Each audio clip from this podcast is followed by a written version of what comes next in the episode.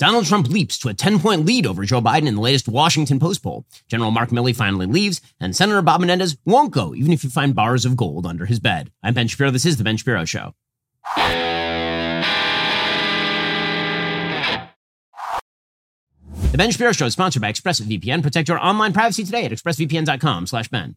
Well, the big argument against Donald Trump as the Republican nominee has historically been that he is unelectable. That's been the argument against him because, obviously, he lost to Joe Biden in 2020. He didn't win the popular vote against Hillary Clinton in 2016 and squeaked out a win against her in that election cycle. And thus, going up against Joe Biden again, he is going to hit the same ceiling that he hit in 2016 and 2020, which was about 46% of the vote. But if the polls start to show that Donald Trump actually does not have a ceiling at 46%, instead his ceiling is 50 or 51, the electability argument against Donald Trump goes completely away. Well, now we have, for the first time, a poll showing Donald Trump breaking that glass ceiling. According to the Washington Post over the weekend, this poll shows Donald Trump over Joe Biden by 10 points. That is an amazing poll. In fact, it's such an amazing poll that the Washington Post has already labeled its own poll an outlier, saying that you can take a poll. This is true. You can take a poll, and sometimes the selection of the people who are in the poll is a little bit weird, and so you get an outlier poll. But the problem is this. Even if the poll is off by margin of error, 5, 6, 7 points,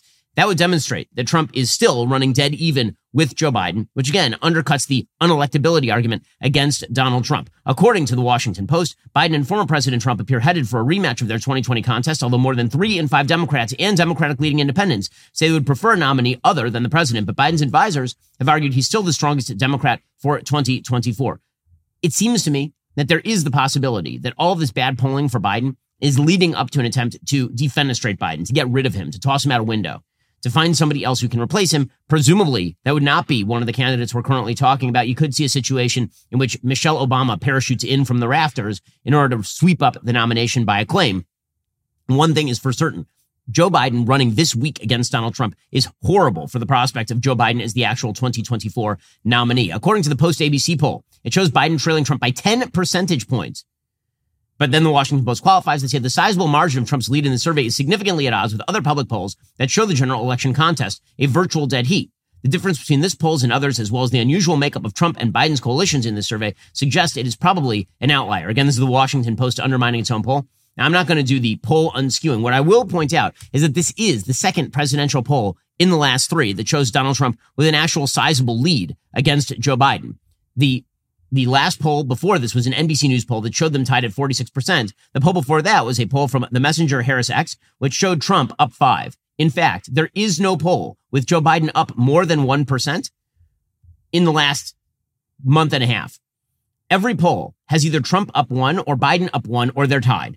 The Messenger HarrisX poll has Trump up 5. Now, this would suggest there's still a sizable undecided population that is out there. I'm just going to read you the latest polls in this particular matchup. ABC News Wash Post, Trump plus 10. NBC News, tie. The Messenger, HarrisX, Trump plus 5. Emerson, Yahoo News, Morning Consult, tie. Harvard Harris, Trump up 1. Rasmussen Reports, Trump up 4. Rasmussen Reports, Biden plus 1. Economist YouGov, Biden up 1. Fox News, Trump up 2. So in other words, it's either margin of error or Trump up. That seems to be the polling trend. And that is different than it was just a few months ago. A few months ago, there was a suggestion that actually Biden had a pretty sizable lead. If you go all the way back to July, Quinnipiac had Biden up 5. You had Yahoo News with Biden up 4. If you go back a little further than that, Yahoo News had Biden up 7. But bottom line is this is a very competitive race. And the reason this is a competitive race is because Joe Biden is a terrible president. What you're seeing in this poll is horrific numbers for Joe Biden. Joe Biden's job approval rating right now, according to this Post-ABC News poll, is 37%. 56% disapprove. I mean, that's an amazing 37% approval rating for the sitting president of the United States. As far as the state of the nation's economy, 25% believe that it is excellent or good compared to 74% who believe that it is not so good or poor. 35% believe that the unemployment rate is excellent or good compared to 57% who believe it is not so good or poor. On food prices, 91% of people believe it is not so good or poor. Biden has terrible ratings on the economy and immigration as well. On the economy, 30% approval rating. On immigration, 23% approval rating. Now, again, there's some aspects of this poll that are I would say, very dubious in terms of will they hold up for a general election, just because they would be unprecedented. Now, again, maybe they're real, but if they are not real, that would not be a shock either, because, again, a lot of these numbers are quite shocking. For example, this poll suggests that Donald Trump only loses minority voters by 9 points. Now, to be fair, Biden won the non-white vote in 2020 by 45 points. So you'd have to assume a 36-point change in minority votes between 2020 and 2024. 3 years ago, Biden won voters between 18 and 29 by 15 points. In this poll, Trump wins those voters by 16 points. That is a 31-point swing. I mean, these are massive, huge, enormous swings. That poll shows unbelievable swings toward Trump, as pointed out by Isaac Shore writing for Mediaite. It shows unbelievable swings toward Trump among independents, plus 26, rural voters, plus 26, moderates, plus 22, urban voters, plus 14. But here's the thing. Even if this poll is a really bad outlier, the polling for Joe Biden right now is just terrible across the board. It's terrible. Remember, Donald Trump is one of the single most unpopular politicians in modern American history, and he's running dead even with a guy the media chose and have touted as the next coming of FDR. That says something about how bad Joe Biden is as a president of the United States. And Democrats are getting ready to hit the panic button. Now, they can't say they're hitting the panic button. This is the weird part. The Democratic Party base does not want Joe Biden. 3 in 5 Democratic voters do not want Joe Biden. But the Democratic elite understand that what comes next is an all-out war, which is why you have the useless Secretary of Transportation, Pete Buttigieg, who, again, went on paternity leave for 2 months and nobody noticed. Pete Buttigieg is now attempting to avoid the implications of the poll, which is that Joe Biden probably should step aside if he's competitive with Donald Trump. The poll, the vast majority of American people are not happy with President Biden's leadership on a range of topics and issues. So what do you say to the 44% of Americans who say they are worse off now than they were before Biden took office? Well, look, we all know the economic pressure that Americans have felt. When the president took office, the economy was flat on its back. But we're also getting extraordinary results. More than 13 million jobs created. That's more than any presidential term in American history. And yes, it takes a while for people to feel the full benefits of those results, just like it's going to take a while to build all of the infrastructure that we're now underway on with the president's generational infrastructure bill, but he got the bill done. Keep happy talking that crap, dude. It is not going to work. We'll get to more on this in just 1 second. First, you know a company is looking out for you when they actually upgrade your service and don't charge you for it. That's great news for new and current PureTalk customers. PureTalk just added data to every plan, and they include a mobile hotspot with no price increase whatsoever. If you've considered PureTalk before, but you haven't actually made the switch, it's time to take a look again. For just $20 a month, you'll get unlimited talk, text, and now 50% more 5G data plus their new mobile hotspot. This is why I love PureTalk. They are veteran-owned. They only hire the best customer service team located right here in the United States of America. Most families are saving almost $1,000 a year while enjoying the most dependable 5G network in America. Remember, you vote with how you spend your cash, so stop supporting those woke wireless companies that actually hate your guts. Instead, go to puretalk.com/Shapiro. You'll save an additional 50% off your very first month of coverage because they actually value you. That's puretalk.com/Shapiro. PureTalk is wireless for Americans by Americans. I've been using PureTalk myself. Their network is great. My calls come in crystal clear. puretalk.com/Shapiro. Get the same cell phone coverage I have, and you save an additional 50% off your very first month of coverage. That is puretalk.com/Shapiro. Once more, puretalk.com/Shapiro. We'll get to more on this in just 1 second. First, PureTalk believes in American values, and that when people say free, they should mean, actually free. When you switch to PureTalk today, you will get a free Samsung 5G smartphone. No four-line requirement, no activation fee, just a free Samsung that's built to last, rugged screen, quick-charging battery, top-tier data security. Qualifying plans start at just $35 a month for unlimited talk, text, 15 gigs of data, and a mobile hotspot. PureTalk gives you phenomenal coverage on America's most dependable 5G network. It's the same coverage you know and love, but for half the price of the other guys. The average family will save almost $1,000 a year. So I challenge you to choose a company that actually shares your values. Let PureTalk's expert U.S. customer service team help you make the switch today. Go to puretalk.com/Shapiro to claim your eligibility for your free brand new Samsung 5G smartphone. Start saving on wireless today. Again, go to puretalk.com/Shapiro. Switch to my cell phone company. I've been using PureTalk for years at this point. I can tell you their coverage is excellent. I trust them. You can too. Go to puretalk.com/Shapiro and switch to my cell phone company today. puretalk.com/Shapiro. Well, one person is hitting the panic button on behalf of Joe Biden, and that, of course, is Hillary Clinton. So Hillary Clinton, according to the UK Daily Mail, actually warned Joe Biden in a private meeting he needed to take the threat of a third-party challenger seriously as he faces all-time high disapproval ratings and sits behind former President Donald Trump in some surveys.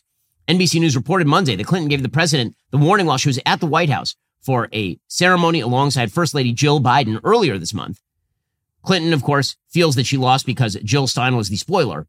Well, now Biden is facing not just Cornel West or the no labels candidate, but he's facing down Robert F. Kennedy Jr., who's not going to go away and probably runs as a third party candidate. Our RFK Jr. could easily win 7-8% of the vote, and that could mean the difference for Joe Biden, for sure. And this is all because Joe Biden is terrible at the job. You know, we've been assuming all along that 2024, if it's between Trump and Biden, it's going to be a referendum on one of the two. And the safe assumption is that it was going to be a referendum on Trump because Trump obviously sucks up the headlines. But maybe it's not. Maybe it's not. That's possible, too. In 2016, it was a referendum on Hillary Clinton because people hated Hillary just that much. My assumption, I think the assumption of a lot of other people, is that the referendum in 2024 would be on Trump, not on Biden, because Biden is dead. Now, again, I may still be right on that. It may be that as the indictments come in, as the focus shifts back to Trump, as Trump becomes the formal nominee, that all the Democrats come home. Right now, what these polls are showing is marked unenthusiasm for Joe Biden. It may be that once Trump is the actual nominee, everybody snaps back into place and they say we have to stop Trump. That, of course, is what Joe Biden is betting on. What's amazing to me, though, is that the Democratic Party is willing to bet on Joe Biden in this race against Donald Trump. And there are a bunch of other candidates who are sitting on the sidelines. The problem is that that same Washington Post poll shows that there is no consensus backup to Joe Biden. If Joe Biden steps out, you got Kamala Harris at like 8%. You got Pete Buttigieg at like 7%. There's no one out there who consolidates the base. This is why I suggest that the kind of wild card theory is Michelle Obama coming in from the wings, riding a unicorn or something like that. That is what Democrats probably are hoping for at this point. But again, Joe Biden, he's a desperate candidate, and he should be a desperate candidate because he's got problems. This is why he is now pulling out all the stops at this point on things like the economy. So Joe Biden is trying to shore up his union support. He's going to go to the picket lines, apparently, in Wayne County, Michigan. According to CNN, UAW Union President Shawn Fain will join President Joe Biden on the picket line Tuesday in Wayne County, Michigan. According to a source familiar with the situation, the source provided no specifics about the exact location. The UAW, however, is not involved in former President Trump's planned visit on Wednesday, nor have they been in contact with his team. So Trump apparently is going to skip that second presidential primary debate in California, which is supposed to happen on Wednesday. And he's expected to also head to Michigan to address those union workers. Now, this is something that the Trump team worked hard on in 2016. They tried to make reach outs to a lot of the Rust Belt workers, and that meant going and making overtures to many of the private sector unions, not public sector unions, but private sector unions like the UAW. Now, to be completely fair to the automakers, what the UAW is asking for in these negotiations is totally wild. I mean, asking for a 32-hour work week and defined benefit plans, which is what basically bankrupted the car companies in the first place, is a non-starter. But in terms of the pure politics of the situation, Donald Trump, again, this is what makes Donald Trump a formidable candidate, is that Donald Trump is willing to take advantage of any opening, right? It does not matter from which direction. He will take you from the left. He will take you from the right. Because he does not actually have a set of core principles, Donald Trump, this means that President Trump will come at Joe Biden from the left. He will try to edge him out of his union support with the UAW. This now has forced Joe Biden to go to the picket lines in Michigan to try and shore up that UAW support. That's what's happening right here. According to CNN, negotiations between the striking UAW and Ford remained very active over the weekend and on Monday, but there's still some distance on key issues. Meanwhile, the UAW says it's expanding its strike against GM and Stellantis, but said progress in negotiation with Ford means it won't expand the number of Ford workers on the picket lines. Now, again, the fact that Biden is headed to the picket lines is pretty shocking for the sitting president of the United States to actively take sides in a labor dispute that he himself has effectively created through his electric vehicle mandates, which is what all these car companies are looking at and freaking out about because they make all their money off gas-powered engines. And now they're being told they need to go to significantly less economically efficient EVs. I mean, these companies are selling 3% of their total gross is EVs right now. And they're being told they need to shift completely over to EVs in the next few years. And meanwhile, they got the UAW that's pressuring them for a bigger share of the profits, which they're going to need in order to make that EV shift. They're stuck between a rock and a hard place created by Joe Biden. And now Joe Biden is taking sides with the UAW. And the man is really a bad president. He's a truly terrible president. And the fact that he left the door open to Donald Trump to swoop in and try and grab some UAW support is pretty amazing. Now, what's even more amazing is how Joe Biden's economic policies have exacerbated already present serious problems in the American economy. The inflationary policy of Joe Biden has already exacerbated a labor shortage that has been generated by the demographic collapse of the West in general. We'll get to that momentarily. First, we have a lot on our schedules with how much we have to do every day. We've got soccer practice, science fairs, prepping for the holidays. Got to pick up my kids, all the rest of it. The good news is you can take a big thing off your plate by putting great meat on your plate with Good Ranchers. You care about what your family eats? Well, good news. So do the folks over at Good Ranchers. That's why they've spent years building relationships with local farms to source the best 100% American beef, chicken, pork, and now wild-caught seafood as well. The best of the land and sea. You can now get conveniently delivered to your door. Right now, they're offering 2 years of free ground beef to anybody who subscribes. That is a $480 value. That is 2 years of free, high-quality ground beef and a locked-in price. No other meat company guarantees you 100% American meat and a locked-in price. That's because no one else is Good Ranchers. You can save on your beef, chicken, and pork, locking in your price today. Every single steakhouse-quality cut is individually wrapped and flash-frozen to make mealtime easy. Go to goodranchers.com today. Use code BEN for $25 off and free ground beef for 2 years. Remember, subscribe to any box to lock in your price on America's best meat for 2 whole years as well. That is goodranchers.com today. Use my code Ben. Get over $500 in savings. Subscribe to Good Ranchers, American meat delivered. Okay, so the Joe Biden economic policy is creating serious problems that are already exacerbated by a demographic problem that undergirds the entire West's economic stagnation and has for the last several years. According to the Wall Street Journal, the U.S. economy has been running improbably with an unemployment rate under 4% for nearly 2 years. This isn't just a holdover from pandemic bottlenecks when employers let millions of people go and then struggle to find workers to come back. It's a storm that has been brewing for decades, flaring up most recently in the form of worker strikes at automakers and airlines. Labor shortages are turning into a long-term labor crisis that could push wages and turnover higher. It turns out that when you inflate the currency in the middle of a situation demographically or running out of young workers, well, you know what that's going to do? It's going to create labor shortages. Work experts have warned for years the combination of baby boomer retirements, low birth rates, shifting immigration policies, and changing worker preferences is leaving U.S. employers with too few workers to fill job openings. While the labor market is softening, none of those factors are expected to change dramatically in the coming years. Total employment is going to grow about 0.3% a year until 2032, according to the Labor Department. That is much slower than the 1.2% rate over the past decade. That is largely because of population constraints, and that's going to lead to slower growth in GDP. So productivity is probably going to drop because, again, you don't have enough young workers who are coming into the workforce because baby boomers didn't have enough babies. The U.S. birth rate has been falling for decades, declining by about half since the 1960s. So when you inflate the currency in the middle of a worker shortage, what you end up with is wage spirals, which means price spirals, which means wage spirals, which means economic stagnation. Okay, all of this has been exacerbated by, again, the garbage policies of the Biden administration. Everybody knows it. Everybody can feel the stagnation. As I've been saying for a while, I don't think that inflation is actually the long-term threat to the American economy. Stagnation is the long-term threat to the American economy. This, by the way, is one of the reasons you would imagine why Joe Biden is actually very laissez-faire about our borders. Because when you realize America has a demographic problem, that we don't have enough young workers, and when you realize that the solution to that demographic problem would be to, for example, raise the retirement age, that the solution to that demographic problem would be to stop inflating the currency, that the actual solution to all these demographic problems is to increase productivity by allowing the innovative people in the United States to actually innovate and make money off of it, as opposed to regulating them out of existence on behalf of government redistributionism. When you realize that, you wouldn't have to have an open border. But if you are going to keep all those bad policies in place, you need a fresh supply of workers. Where are you going to get that fresh supply of workers? Well, Joe Biden and company, they know where. And the answer is south of the border, which presumably is why the Customs and Border Patrol has told Fox News that there were approximately 11,000 migrant encounters at the southwestern border in the last 24 hours, marking the single highest day in recent memory. There are now pictures emerging from the southern border of small children crawling through barbed wire to get into the United States. I don't see Alexandria Ocasio-Cortez down at the border protesting the border policies. Meanwhile, Jay Johnson, the former Homeland Security Secretary, no right-winger, he's out there saying the numbers are going to get higher and higher. The administration got a break in May. Everyone was expecting large numbers after the end of Title 42, but they emphasized there was a right way and a wrong way to come to this country, have Venezuelans apply in a proper way, use the app, go to regional processing centers.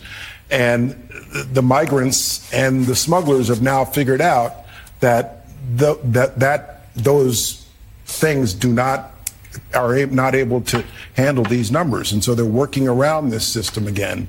And so I'm worried that these numbers are going to get higher and higher. March, April tend to be the peak months. If we're seeing these kinds of numbers in September, October, I think we're in for a real mess. There's a reason why Joe Biden's approval rating on the border is in the 20s. In the 20s, which means a huge number of Democrats don't like how he's acting about the border either. And the media Praetorian Guard are not going to be able to protect him on this. Jim Acosta, had on a Republican congressperson talking about the border, and this is Ralph Norman, Republican, and here is Jim Acosta trying to somehow defend Joe Biden's open border policies. And whether you agree with it or not, they're doing it for power. Why are they giving Social Security numbers? What do you mean by that? Why? What does this say? They're intentionally doing what? Where's your evidence of this? Where's your proof of this? It just sounds like you're throwing rhetoric around with no basis in fact. No. You can. Have you been to the border? Of course I have. Have you seen what's going on? The rapes. It's open. I mean, nobody can deny that. The border is, and they've got it's a crisis. Where? I'll ask the question, sir. And the border is not open. That is something that is peddled as a talking point, but it's not true. There are fences, there are walls, there are border patrol agents who work on the border. Okay. Meanwhile, we're having tens of thousands of encounters, like pretty much every week. And when he says the border is not open, he doesn't mean that there's no one actually patrolling the border. He means that even people at ports of entry are being given numbers and then released into the interior of the United States as fast as humanly possible. Why? Well, when Ralph Norman says it's for power, that's kind of true. It is also because, again, the economic policies of the Democratic Party require cheap labor. That cheap labor has to come from somewhere because it isn't going to come from American labor because they keep driving up the inflation. They keep driving up the wage price. And then they fill in the gap in terms of the labor shortage with, wait for it, illegal immigrants. By the way, this is how the entire state of California runs. If you've ever spent any time in California, what you know is that it's very rich people hiring illegal immigrants to raise their children. Okay, that is half of Los Angeles. Do their cleaning. That literally is what is happening. We were one of the few people when we were in LA who insisted on actually hiring people who had legal status in the United States. But Hollywood is entirely peopled by extraordinarily wealthy people who hire illegal immigrant nannies to watch their kids. Because that is the model society that the left is seeking to create. It's not redistributionist in the slightest. In the end, what it actually is finding a new labor base to support their way of life, to support the declining population of the United States. The idea is that you bring in cheap labor, and that's the deal. You leave the border open, and that's how you support your policies. So it's not that they're bringing all these people because they want them to vote. Eventually, they hope that they will vote, but they've not been amnestied yet. It's that in order to support their crap economic policies, they have to have a cheap labor base here in the United States. The easiest way to do that is to import cheap labor. And people know it, which is why, presumably, Joe Biden's economic policies and his immigration policies are wildly unpopular. In just a second, we're going to get to the question of, if Joe Biden is so unpopular, why isn't Donald Trump beating him in all the polls? We have this one outlier poll that shows Trump up 10. He really should be beating him by a lot in like all the polls because Joe Biden is super unpopular. First, it is fall. That means cozy nights in with the family. Thanks to my friends at Tommy John, my loungewear for the night has the perfect blend of comfort and breathability. Their loungewear has a level of softness like I've never felt before. Their incredibly soft loungewear is designed to envelop you in a world of pure luxury. When you wear Tommy John, you're so much more comfortable, you can do everything better. Even their underwear has dozens of comfort innovations like breathable, lightweight, moisture-wicking fabric with 4 times the stretch of competing brands and keep you 7 degrees cooler than cotton. I love my Tommy John underwear. I literally don't have any other type of underwear. I took all my other underwear when I got Tommy John and I threw it away. Every purchase is backed by Tommy John's best pair you'll ever wear or it's free guarantee. Shop Tommy John's fall sale. It's happening right now. Save 20% off site-wide at TommyJohn.com/Ben. 20% off everything for a limited amount of time only at TommyJohn.com/Ben. See site for details. Yeah, I will only wear the most comfortable underwear on planet Earth. Those are Tommy John underwear. By the way, great stuff for ladies as well. My wife loves the Tommy John product. It's really, really excellent stuff. It graces this magnificent tuchus right this moment. Head on over to TommyJohn.com/Ben. Get 20% off everything for a limited amount of time. Okay, meanwhile, the question for Donald Trump is going to be, how do you keep the focus on Biden? Right? That really should be the question. This is what I've been asking for a while. The two big questions for Trump are, you say the last election was stolen. So what exact measures are you going to take to prevent that from happening again? That's question number one. And yelling on Truth Social ain't going to do it. And question number two is, how do you keep the focus on Biden? Because Donald Trump likes the focus to be on Donald Trump. Biden likes the focus to be on Donald Trump. Right now, all the focus is on Biden because, frankly, it's been a few weeks since an indictment came down for Trump. Let's be real about this. Every time Trump is in the news and the indictment is in the news, he tends to drop in the polls. And then every time the indictment is not in the news, people focus in on Joe Biden. So in an election cycle in which he's going to be in court no less than 4 times on criminal charges, how does he keep the focus on Biden? This is the big doubt for Trump going forward, because again, he doesn't have a strong opponent. He has an incredibly weak opponent in Joe Biden. Well, the answer to that question is going to be that he's going to have to get off Truth Social. I mean, that is one of the answers. I remember I visited the White House sometime in, I think it was early 2018, And I was being shown around the White House by a top official there. And this top official called me into his office and he said, how do you think we're doing? And I said, here's my honest answer. I think that on executive policy, you guys get an A-. On legislative policy, because you haven't passed very much stuff. And what you have passed is big budget ticket items, C+. And on rhetoric, F. And he said, what should I do? I said, you should go into the president's office right now. You should grab his cell phone and smash it with a bleeping hammer. That's what you should actually do. And he laughed because everybody knows this is true. Donald Trump policy without the crazy is still president of the United States. And Donald Trump policy without the crazy could be president of the United States again, because if you just look at how the country was running when Donald Trump was president versus how it is now running or not running under Joe Biden, that is a pretty clear and convincing case for reelecting Donald Trump. Again, Donald Trump's best election play is look at how things were 2017 to 2019. Then we got hit with the pandemic. But even with the pandemic, the economy was already skyrocketing out of the pandemic by the time I left office, right? That is his best case. His best case is things ran great until we got hit by an extraneous event, right? And Joe Biden hasn't had any of those. Joe Biden has had the benefit of basically global peace, except for Ukraine, which we'll get to in a second. He's had the benefit of a vaccine plan and rollout that I created. He had the benefit of a recovering economy. He had the benefit of all these things. And somehow he's run the economy directly into the ground and made us less safe globally. So vote for 2017 to 2019, right? That would be Donald Trump's case. And that's a pretty good case. The problem for Trump, again, is going to be himself. The only person who can really defeat Trump is Trump, not Biden. It was true in 2020. It's true in 2024 as well. So the left is going to try to find reasons to focus on Trump. Now, I will say that there is one other benefit that Trump has here. And it's the same benefit he's had since 2016. I said that in 2016, there was no way for Hillary Clinton to sully Donald Trump's skirt because he was made of mud. So one of the things about politics is that what you try to do is you try to make your opponent look worse. Well, the problem is that works if you're Hillary Clinton and you're trying to portray yourself as clean as the driven snow and Donald Trump is throwing mud at you. It's all going to stick and it's going to show up really, really strongly against the all-white background that you've painted for yourself. But Donald Trump never had an all-white background. Donald Trump is a mud monster. He's made of mud. And so when you hit him with mud, it's just more mud on the mud monster and he's just thicker. He's just more mud. And so it's possible that all this stuff is baked into the cake. It's also possible that it's not. And that as much as Republicans are not bothered by Donald Trump's outsized rhetoric, that moderate independent voters, they may well be. So over the weekend, Donald Trump went on Truth Social and he posted this, quote, "They are almost all dishonest and corrupt, but Comcast with its one-sided and vicious coverage by NBC News, and in particular MSNBC, often incorrectly referred to as MSDNC, should be investigated for its country-threatening treason. Their endless coverage of the now fully debunked scam known as Russia, Russia, Russia, and much else is one big campaign contribution to the radical left Democrat Party. I say upfront, openly, and proudly that when I win the presidency of the United States, they and others of the lamestream media will be thoroughly scrutinized for their knowingly dishonest and corrupt coverage of people, things, and events. Why should NBC or any of the other corrupt and dishonest media companies be entitled to use the very valuable airwaves of the USA Free?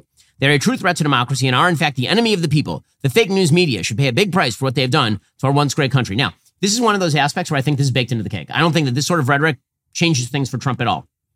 There are certain things he can say that I think make it worse for him. I don't think this is one of them. I think that everybody understands courts in the United States are not going to allow Donald Trump to put Comcast out of business or anything remotely like that. I also think that the vast majority of Americans don't trust the so-called legacy media further than they can throw them.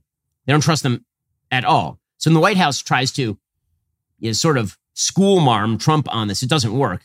So over the weekend, the White House put out a statement suggesting that Donald Trump was threatening democracy again. Quote, "On the record from me, President Biden swore an oath to uphold our Constitution and protect American democracy. Freedom of the press is a fundamental constitutional right. To abuse presidential power and violate the constitutional rights of reporters would be an outrageous attack on our democracy and the rule of law. Presidents must always defend Americans' freedoms, never trample on them for selfish, small, and dangerous political purposes." Now, again, this school-marming approach to Trump ain't going to work. This is not going to work. The reason this is not going to work is because there has been no president of my lifetime who's been less friendly to the press than Joe Biden. You know what else like that? Members of the press. Dude doesn't do press conferences. He doesn't answer questions. Karine Jean-Pierre lies routinely. The notion that Donald Trump is somehow less friendly to the press than Joe Biden is just not true. He said this enemy of the people stuff over and over and over while he was president. And then he treated the press in terms of comment and content much better than Joe Biden ever did. So that is simply not going to work. It's also not going to work, this particular attack on Trump, because again, when you look at how Americans feel about the First Amendment, the reality is that Democrats have a major problem with free speech. If you're talking about freedom of the press and free speech, it's Democrats who are consistently attempting censorship. It's Democrats who are trying to get shows like this one shut down. It's people like Dan Pfeiffer, who again, was an Obama staffer, going on MSNBC suggesting that shows like this one should not get any listenership. They are the ones who do that sort of stuff. So the people who are truly threatening the press really aren't on the right. They're on the left. If you look at this poll from Real Clear Politics, brand new poll, it shows that nearly one third of Democratic voters, 34%, more than one third, say Americans have, quote, too much freedom compared to only 15% of Republicans. Meanwhile, when read the statement, I disapprove of what you say, but I will defend to the death your right to say it, only 31% of Democratic voters strongly agreed compared to 51% of Republicans. Fully three quarters of Democrats believe government has a responsibility to limit hateful social media posts. Only 50% of Republicans feel the same. Democrats are significantly more likely than Republicans to favor stifling free speech rights of political extremists. And this is not a shock. So again, when they try to schoolmarm Trump on, oh my gosh, he's a threat to the press and democracy and free speech and all of this, the truth is that it's the left that is constantly a threat to this sort of stuff. So that dog just ain't gonna hunt. We'll get to more on this in just a second. First, are you a few years or decades out of school and wondering, what the heck did I even learn? What was the point of all that schooling? You might think to yourself, I don't have time to learn something new. Well, if that's you, you're not alone. It's not too late, and that's not even true. Since 1844, Hillsdale College has been providing education in faith, freedom, and character. They've taken some of the core classes they teach on campus and made them available online for anyone who wants to learn for free. That is right, for free. There are 39 free courses to choose from, ranging from the U.S. Constitution and the Book of Genesis to free market economics. They're easy to follow. They are self-paced. You can start whenever you want. In fact, you can start right now. It's everything you need, all in one place, no long-term commitment. Let Hillsdale College be your guide. Learn when and where you want. Go to hillsdale.edu/Ben to enroll. There is no cost. It is easy to get started. Again, that's hillsdale.edu/Ben. to enroll, hillsdale.edu/Ben. Hillsdale College has long been one of the best colleges in America. They actually teach you things that are worth knowing. They have not fallen into the woke trap that virtually all other universities have fallen into. They're still teaching classics. They're still teaching real traditional knowledge, wisdom, values. Go to hillsdale.edu/Ben to enroll today. No cost, easy to get started. Go check them out right now. Okay, so again, I don't think that this, maybe the strength of Donald Trump in all of this is that it's not really possible in the end to sully him more than he has sullied himself, which again is why only the criminal indictments, I think, can maybe knock him down in the general.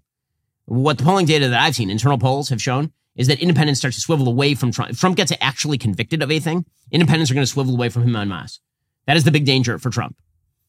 Okay. Now, as far as sort of, other attacks on Trump, I don't think they're going to work inside the Republican Party either. So for example, I think that Trump's language with regard to heartbeat bills lately has just been awful. He went on national TV, and he suggested that Ron DeSantis did something terrible, horrible, by signing a heartbeat bill in Florida to protect the lives of the unborn. Now, that's ridiculous. On a state level, signing a heartbeat bill, if you can do it and you can protect the unborn, you do it. What Trump could have said is that on a federal level, we don't have the necessary consensus to actually make that happen. And so I'll push for life as much as I can. That probably ends up the 15-week mark on the federal level. That's what Mike Pence has said. Instead, Trump, because again, he will attack from any angle because he has no core principles. He says, pro-lifers had absolutely zero status on the subject of abortion until I came along, which is not correct. But he says, for 52 years, everyone talked but got nothing done. I got it done. There'd be no talk of a 6-week ban or anything else without me. Roe versus Wade allowed the killing of a baby at any time, including the 5th, 6th, 7th, 8th, 9th month, even after birth. They therefore are the radicals, not us. And now, because of our Supreme Court victory, the power has shifted. For the first time, those fighting for the pro-life movement have been given tremendous power on this issue. Before our victory, they had nothing. They will have nothing again if we don't win elections. Like Ronald Reagan, I believe in the 3 exceptions for rape, incest, and life of the mother. You have to follow your heart, but without the exceptions, it will be very hard to win elections. The 6-week ban on abortion, among other things, like his fight against Social Security and Medicare, killed the DeSantis campaign. Well, I noticed that even his exceptions, rape, incest, and life of the mother, does not foreclose banning abortion at the 6th week. That's number one. Number two, I understand that he's already pivoting to the general. There are other Republican candidates who are attacking him over this position that he's taking. I think he's articulating it horribly. I think the idea that a 6-week ban on abortion is morally wrong in some way is absurd. It's ridiculous. But the attacks by the right on him over the abortion issue are likely to fall on deaf ears because of what he does say at the beginning of this post, right? He says at the beginning, listen, I appointed 3 judges to the Supreme Court. If I hadn't won, they wouldn't have been conservatives. And then Roe versus Wade would not have been overturned. So Mike Pence has been trying to make the principled conservative argument against Trump on some of these policy matters. Here was Mike Pence over the weekend. When Donald Trump ran in 2016, He promised to govern as a conservative, and he tapped me to be his running mate. And together we did govern as conservatives. We cut taxes. We rebuilt our military. We provided American leadership in the world. And, of course, we appointed three of the conservatives to the court that overturned Roe versus Wade and gave America a new beginning for life. What I want people to know is that while we governed as conservatives during our years in the White House, Donald Trump makes no such promise today. And he and many of his imitators in this race are actually walking away from America's commitment to fiscal responsibility and reform. Okay, the problem is that very well may be true. He also was completely confusing about abortion before the 2016 election, and then he ended up governing in Mike Pence fashion. So I don't think that dog is going to hunt in the Republican primaries either. And you know, on a tactical level, you understand what Trump is doing on abortion. He's trying to take it off the table for a general election. It's an interestingly pragmatic tactic from Trump, even if I think he's articulating it in immoral fashion.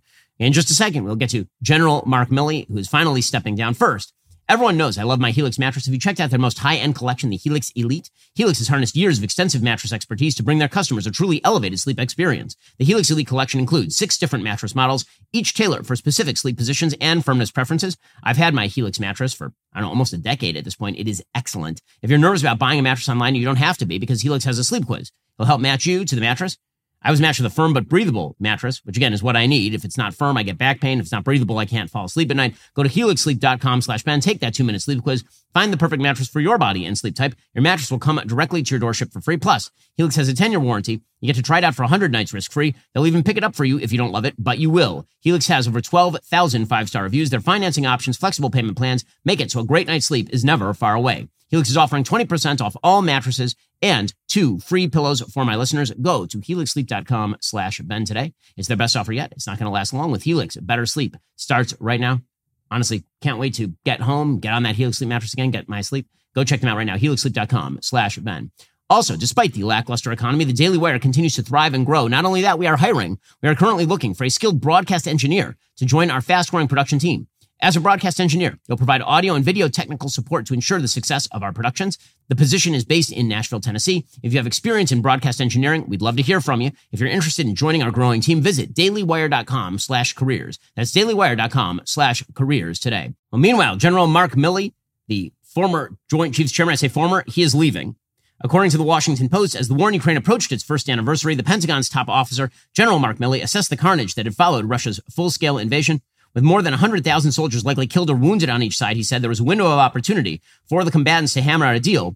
Milley told an audience in New York that both parties must recognize victory may not be achievable through military means, and compared it to World War I. The declaration was classic Milley. According to colleagues and observers who have worked with him, the general, immersed in military history, alarmed by the potential of escalation with Russia, the largest nuclear power in the world, was publicly advocating a position the Biden administration had eschewed as the president and other top advisors sought to project unqualified support for Ukraine's defense.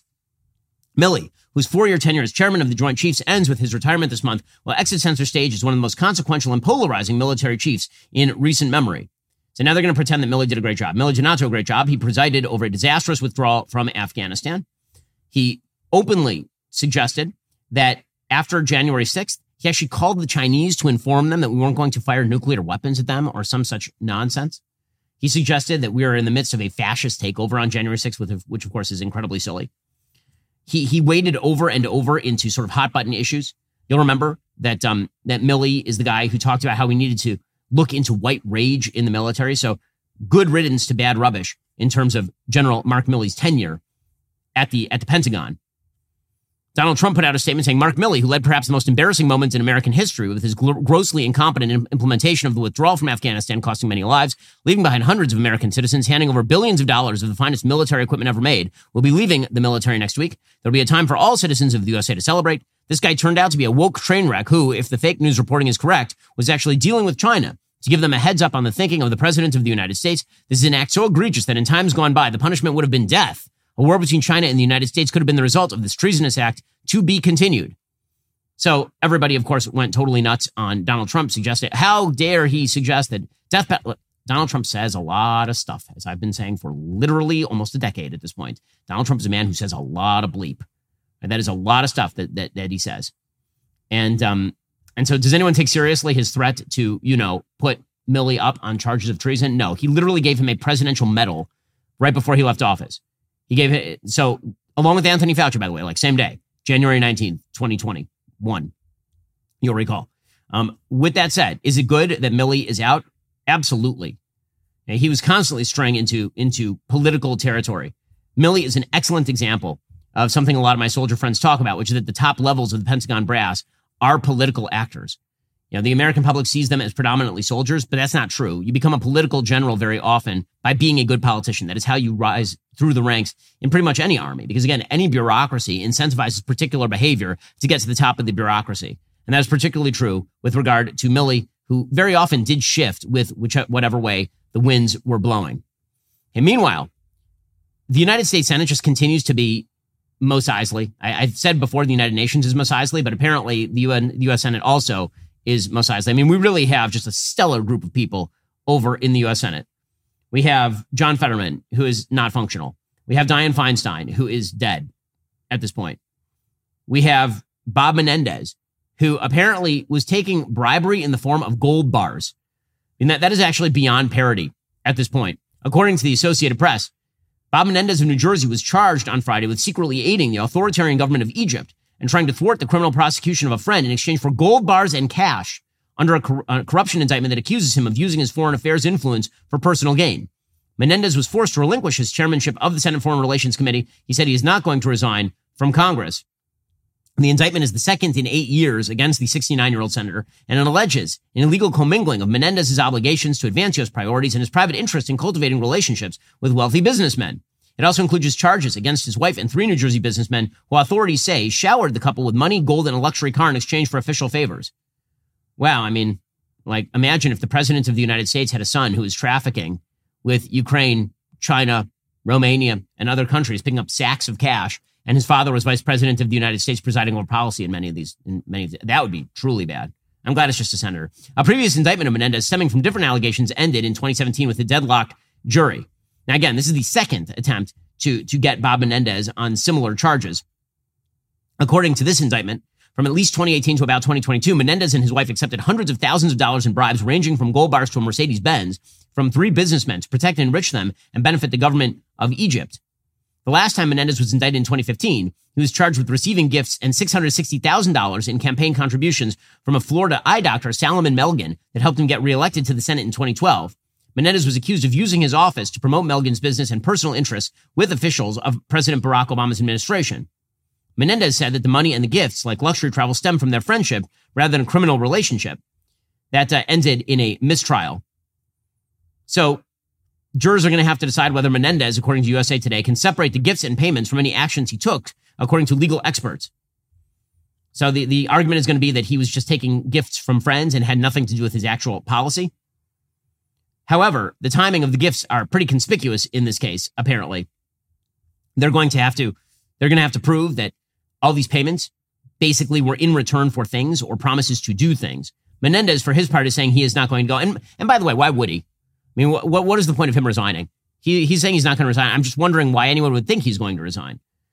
In past times, in better times, American politicians would resign when faced with scandal. That's not how it goes now. Nobody leaves office at this point. Why should they? If you live long enough, then everybody just forgets about all of this. So here's Menendez claiming the prosecutors get it wrong, and this is one of those cases. The court of public opinion is no substitute for our revered justice system. We cannot set aside the presumption of innocence for political expediency when the harm is irrevocable. To those who have rushed to judgment, you have done so based on a limited set of facts framed by the prosecution to be as salacious as possible. Remember, prosecutors get it wrong sometimes. Sadly, I know that. Well, I mean, it's not clear that they actually got it wrong in 2017. I will point out that in 2017, the prosecution that came down on Menendez, it started in 2015. That was largely because of pressure brought by the Obama administration against Menendez to try to get him to sign on to the Iran deal. There was obvious political maneuvering with regard to Menendez in 2015, hanging that threat over his head. He ended up caving on the Iran deal, by the way. Now, many Democratic senators are calling for him to step down. That includes Fetterman, it includes Senator Sherrod Brown of Ohio, Senator Peter Welch of Vermont, who nobody's ever heard of. Nancy Pelosi actually said that she thought that Menendez should probably step aside at this point. Menendez's excuse, by the way, for having gold bars like stashed under his bed is pretty amazing. I will admit that this is kind of hilariously awesome. For 30 years, I have withdrawn thousands of dollars in cash from my personal savings account, which I have kept for emergencies and because of the history of my family facing confiscation in Cuba. Now, this may seem old-fashioned, but these were monies drawn from my personal savings account based on the income that I have lawfully derived over those 30 years. Oh, so, by the way, that doesn't speak as highly of governance in New Jersey as you would think it would. He's literally saying that he hid bars of gold in his house because he was afraid that the authorities were going to come bursting into his room in the middle of the night to take away his money like they would in Cuba. You sound, honestly, a lot like Cuban Republicans, actually, at this point. That's why you would vote for a smaller and less intrusive government. It's not why you would be a New Jersey Democrat who allegedly took bribes. This sort of stuff, by the way, has pretty significant ramifications for 2024, because I remember 2006, and I remember there was a Republican named Mark Foley, and Mark Foley was messing around with some of the mail pages, and it ended up having significant ramifications for Democrats' electoral victory in the 2006 congressional elections, a generalized perception of corruption inside the Democratic Party, ranging from the Hunter Biden scandal to Bob Menendez, is going to have severe ramifications for Democrats, like across the scale, which is probably why Democrats are starting to say that Menendez has to go. Also, it's a safe place. Phil Murphy is the governor of New Jersey. He's a Democrat. If that were a Republican governor, which it almost was, I assume many fewer of them would be calling for him to go. Meanwhile, a humiliating visit to Canada by President Vladimir Zelensky of Ukraine. Zelensky has been stepping on a lot of toes, and because he thinks that he has the moral high ground with regard to Russia, and I think that he does, but because of that, he thinks he apparently has unlimited ability to say pretty much anything about anybody. Remember, a year ago, he was ripping on the Israelis and suggesting they were not doing their moral duty by not shipping Iron Dome to Ukraine, as though it was Israel's duty to defend Ukraine. And he was ripping on America for not providing enough support in the Republican Party because, obviously, it's America's duty to defend Ukraine. Well, here's the deal. I agree that the world should mobilize on behalf of Ukraine in the initial term in order to protect the territory that they already had. I don't understand why it is the duty of the world to continue to fund a World War I stalemate that does not seem to have any solution, and then to basically suggest that Zelensky can negotiate his own ticket here. I don't understand that logic at all. I've been saying the same thing for a year on this war. The thing that I've been saying for well over a year on this war, like a year and a half at this point on this war, is that there is no reason why exactly Zelensky should be the one making the negotiation here. We're the ones signing the check. There should be a back channel that's happening between the United States and Russia, and basically what it should be saying is, you guys get part of the Donbass, you guys keep Crimea. The Ukrainians are not going to enter NATO, but they are going to have security guarantees from the West in case of a future invasion. And that's the deal. And then cram it down on Zelensky. Tell Zelensky that that's the deal. And then he can go back to his own people and he can say what he has to say, which is, I didn't want that deal. They made me take that deal. So it wasn't my responsibility. I wanted to go all the way. They wouldn't let me go all the way. He gets to retain his popularity with his own people. The war ends and everybody goes home. Right? That's the only way this is going to end anyway. And yet Zelensky is, again, my sympathy for Zelensky on a personal level is starting to wane as he becomes more and more brazen about his willingness to simply randomly call out countries as though they owe him something. So he got himself in all sorts of hot water in Poland recently. Zelensky had offered a veiled criticism of Poland at the UN General Assembly, saying that the dispute was political theater between Poland and Ukraine. And some of our friends in Europe have made a thriller from the grain. Well, why was this? Apparently, it's because there was a ban on Ukrainian grain that was put in place by several EU nations to protect the livelihood of local farmers. They were worried about being undercut on the economy by the low price of Ukrainian grain. The EU announced plans to suspend the ban last week, but Poland, alongside Hungary and Slovakia, said it would stick with the ban, sparking protests from Ukraine. They filed lawsuits against the three countries, and then Zelensky spoke about it at the UN. Poland immediately condemned Zelensky's comments at the UN, and its foreign ministry summoned the Ukrainian ambassador to convey its strong protest. Hours later, the Polish prime minister said in a blunt social media statement the country, quote, would no longer transfer weapons to Ukraine because we are now arming Poland. Then he sort of walked that back. He said, we just mean we're not going to give like the brand new weapons to Ukraine. We'll still give them our old weapons. Meanwhile, Hungary is warning that new sanctions against Russia are not needed. He's saying they're causing more harm to Europe than Russia at this point. So there are a bunch of Eastern European countries who are deeply worried about the continuation of this war. This has been a pretty disastrous trip, honestly, west for Vladimir Zelensky. He went to Ottawa, Ontario, and during a speech at the House of Commons in Canada, apparently the Speaker of the House of Commons stood up and he stood up. His name is Anthony Rota, and he introduced a person named Yaroslav Hunka, who's from the public gallery. He introduced him as a Canadian-Ukrainian war hero from his political district. And he said, quote, "We have here in the chamber today a Ukrainian-Canadian veteran from the Second World War who fought for Ukrainian independence against the Russians and continues to support the troops today, even at his age of 98. He's a Ukrainian hero, a Canadian hero. We thank him for his service. Thank you." Here's some video of that happening. "We have here in the chamber today Ukrainian-Canadian world veteran from the Second World War who fought the Ukrainian independence against the Russians and continues to support the troops today, even at his age of 98.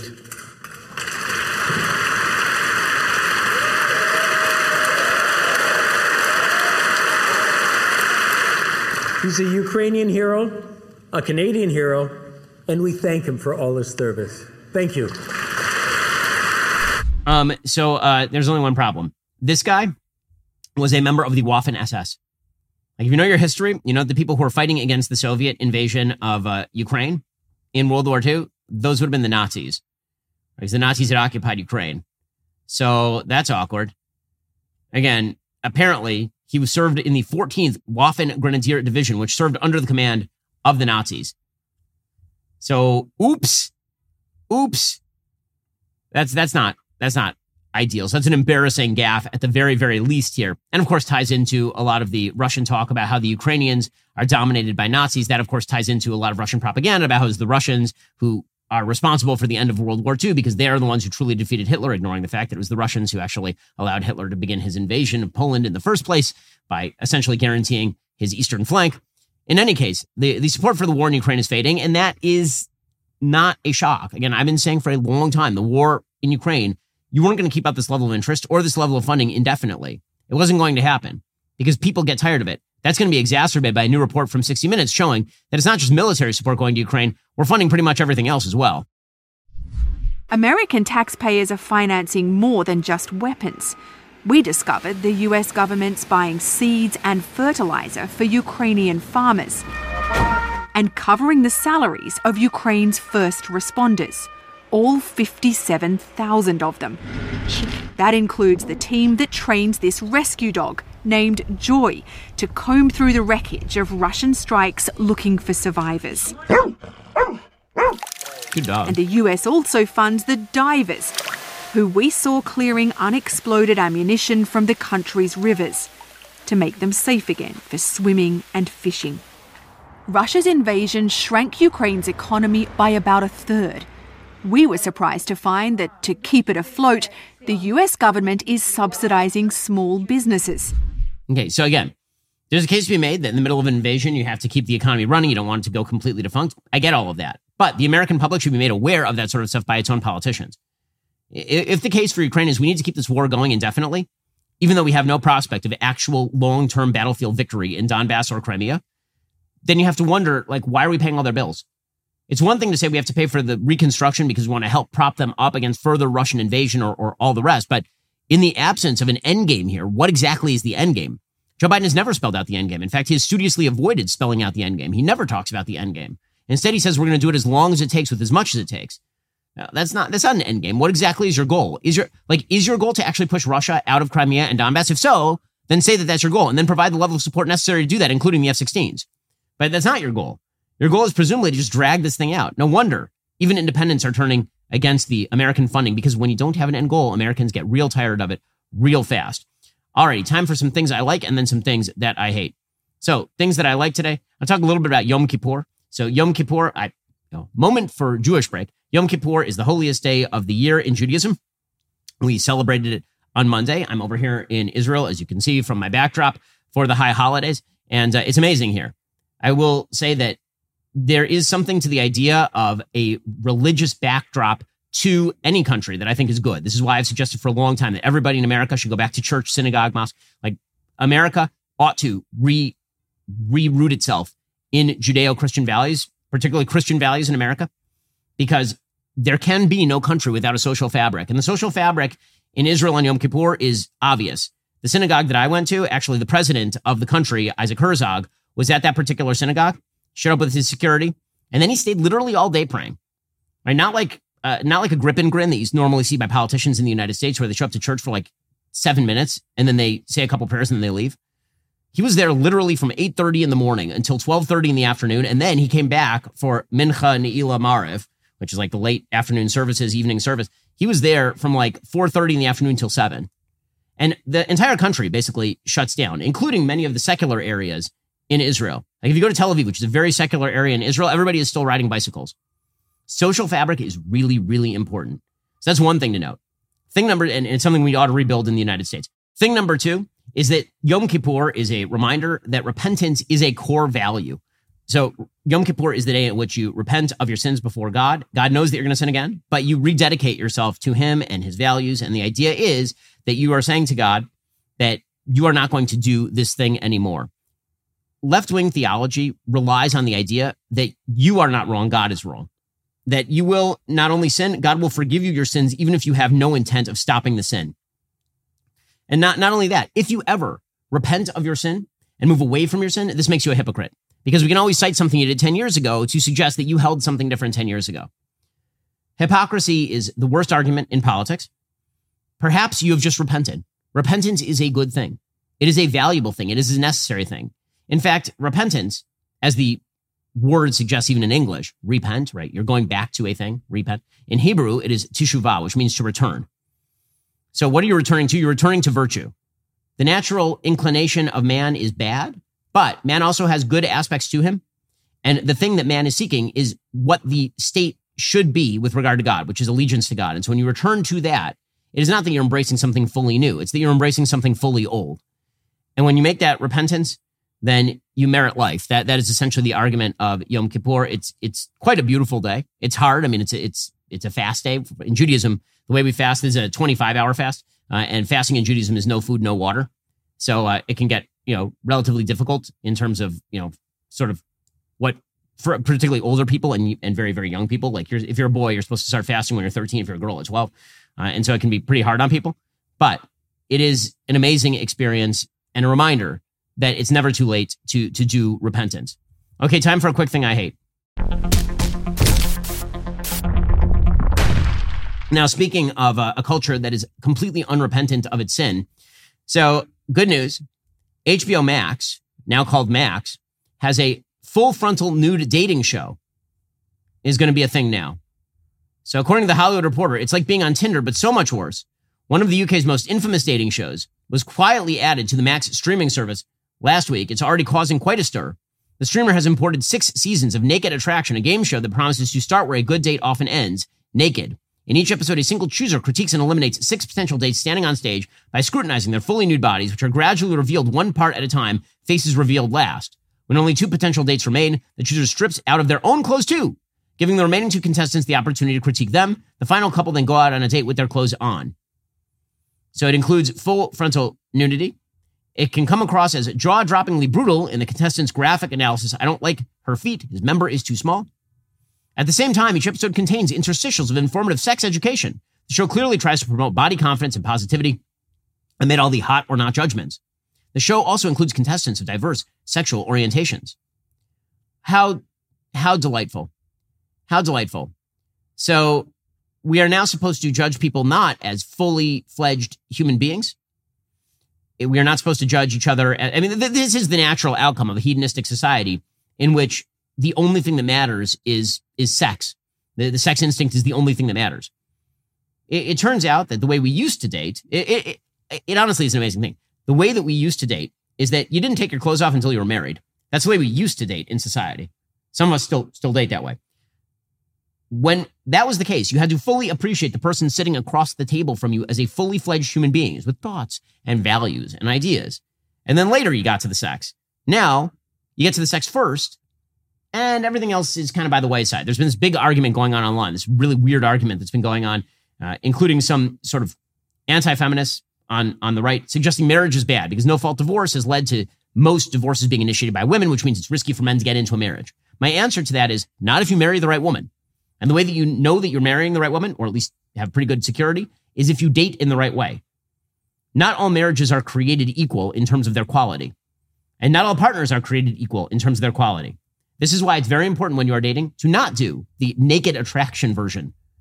The first date, get in the sack, see how it goes from there. That is not how dating should go. It should be precisely as it was in terms of actually appreciating the other human being as a potential life partner. Because guess what? Everything's going to droop and bag as you get older anyway. So you may as well marry somebody who shares your values. All right, guys, the rest of the show is continuing right now. You're not going to want to miss it. We'll be getting into a fascinating article from the New York Times talking about a woman who knows how to fix modern masculinity. Become a member. Use code Shapiro at checkout for 2 months free on all annual plans. Click the link in the description and join us.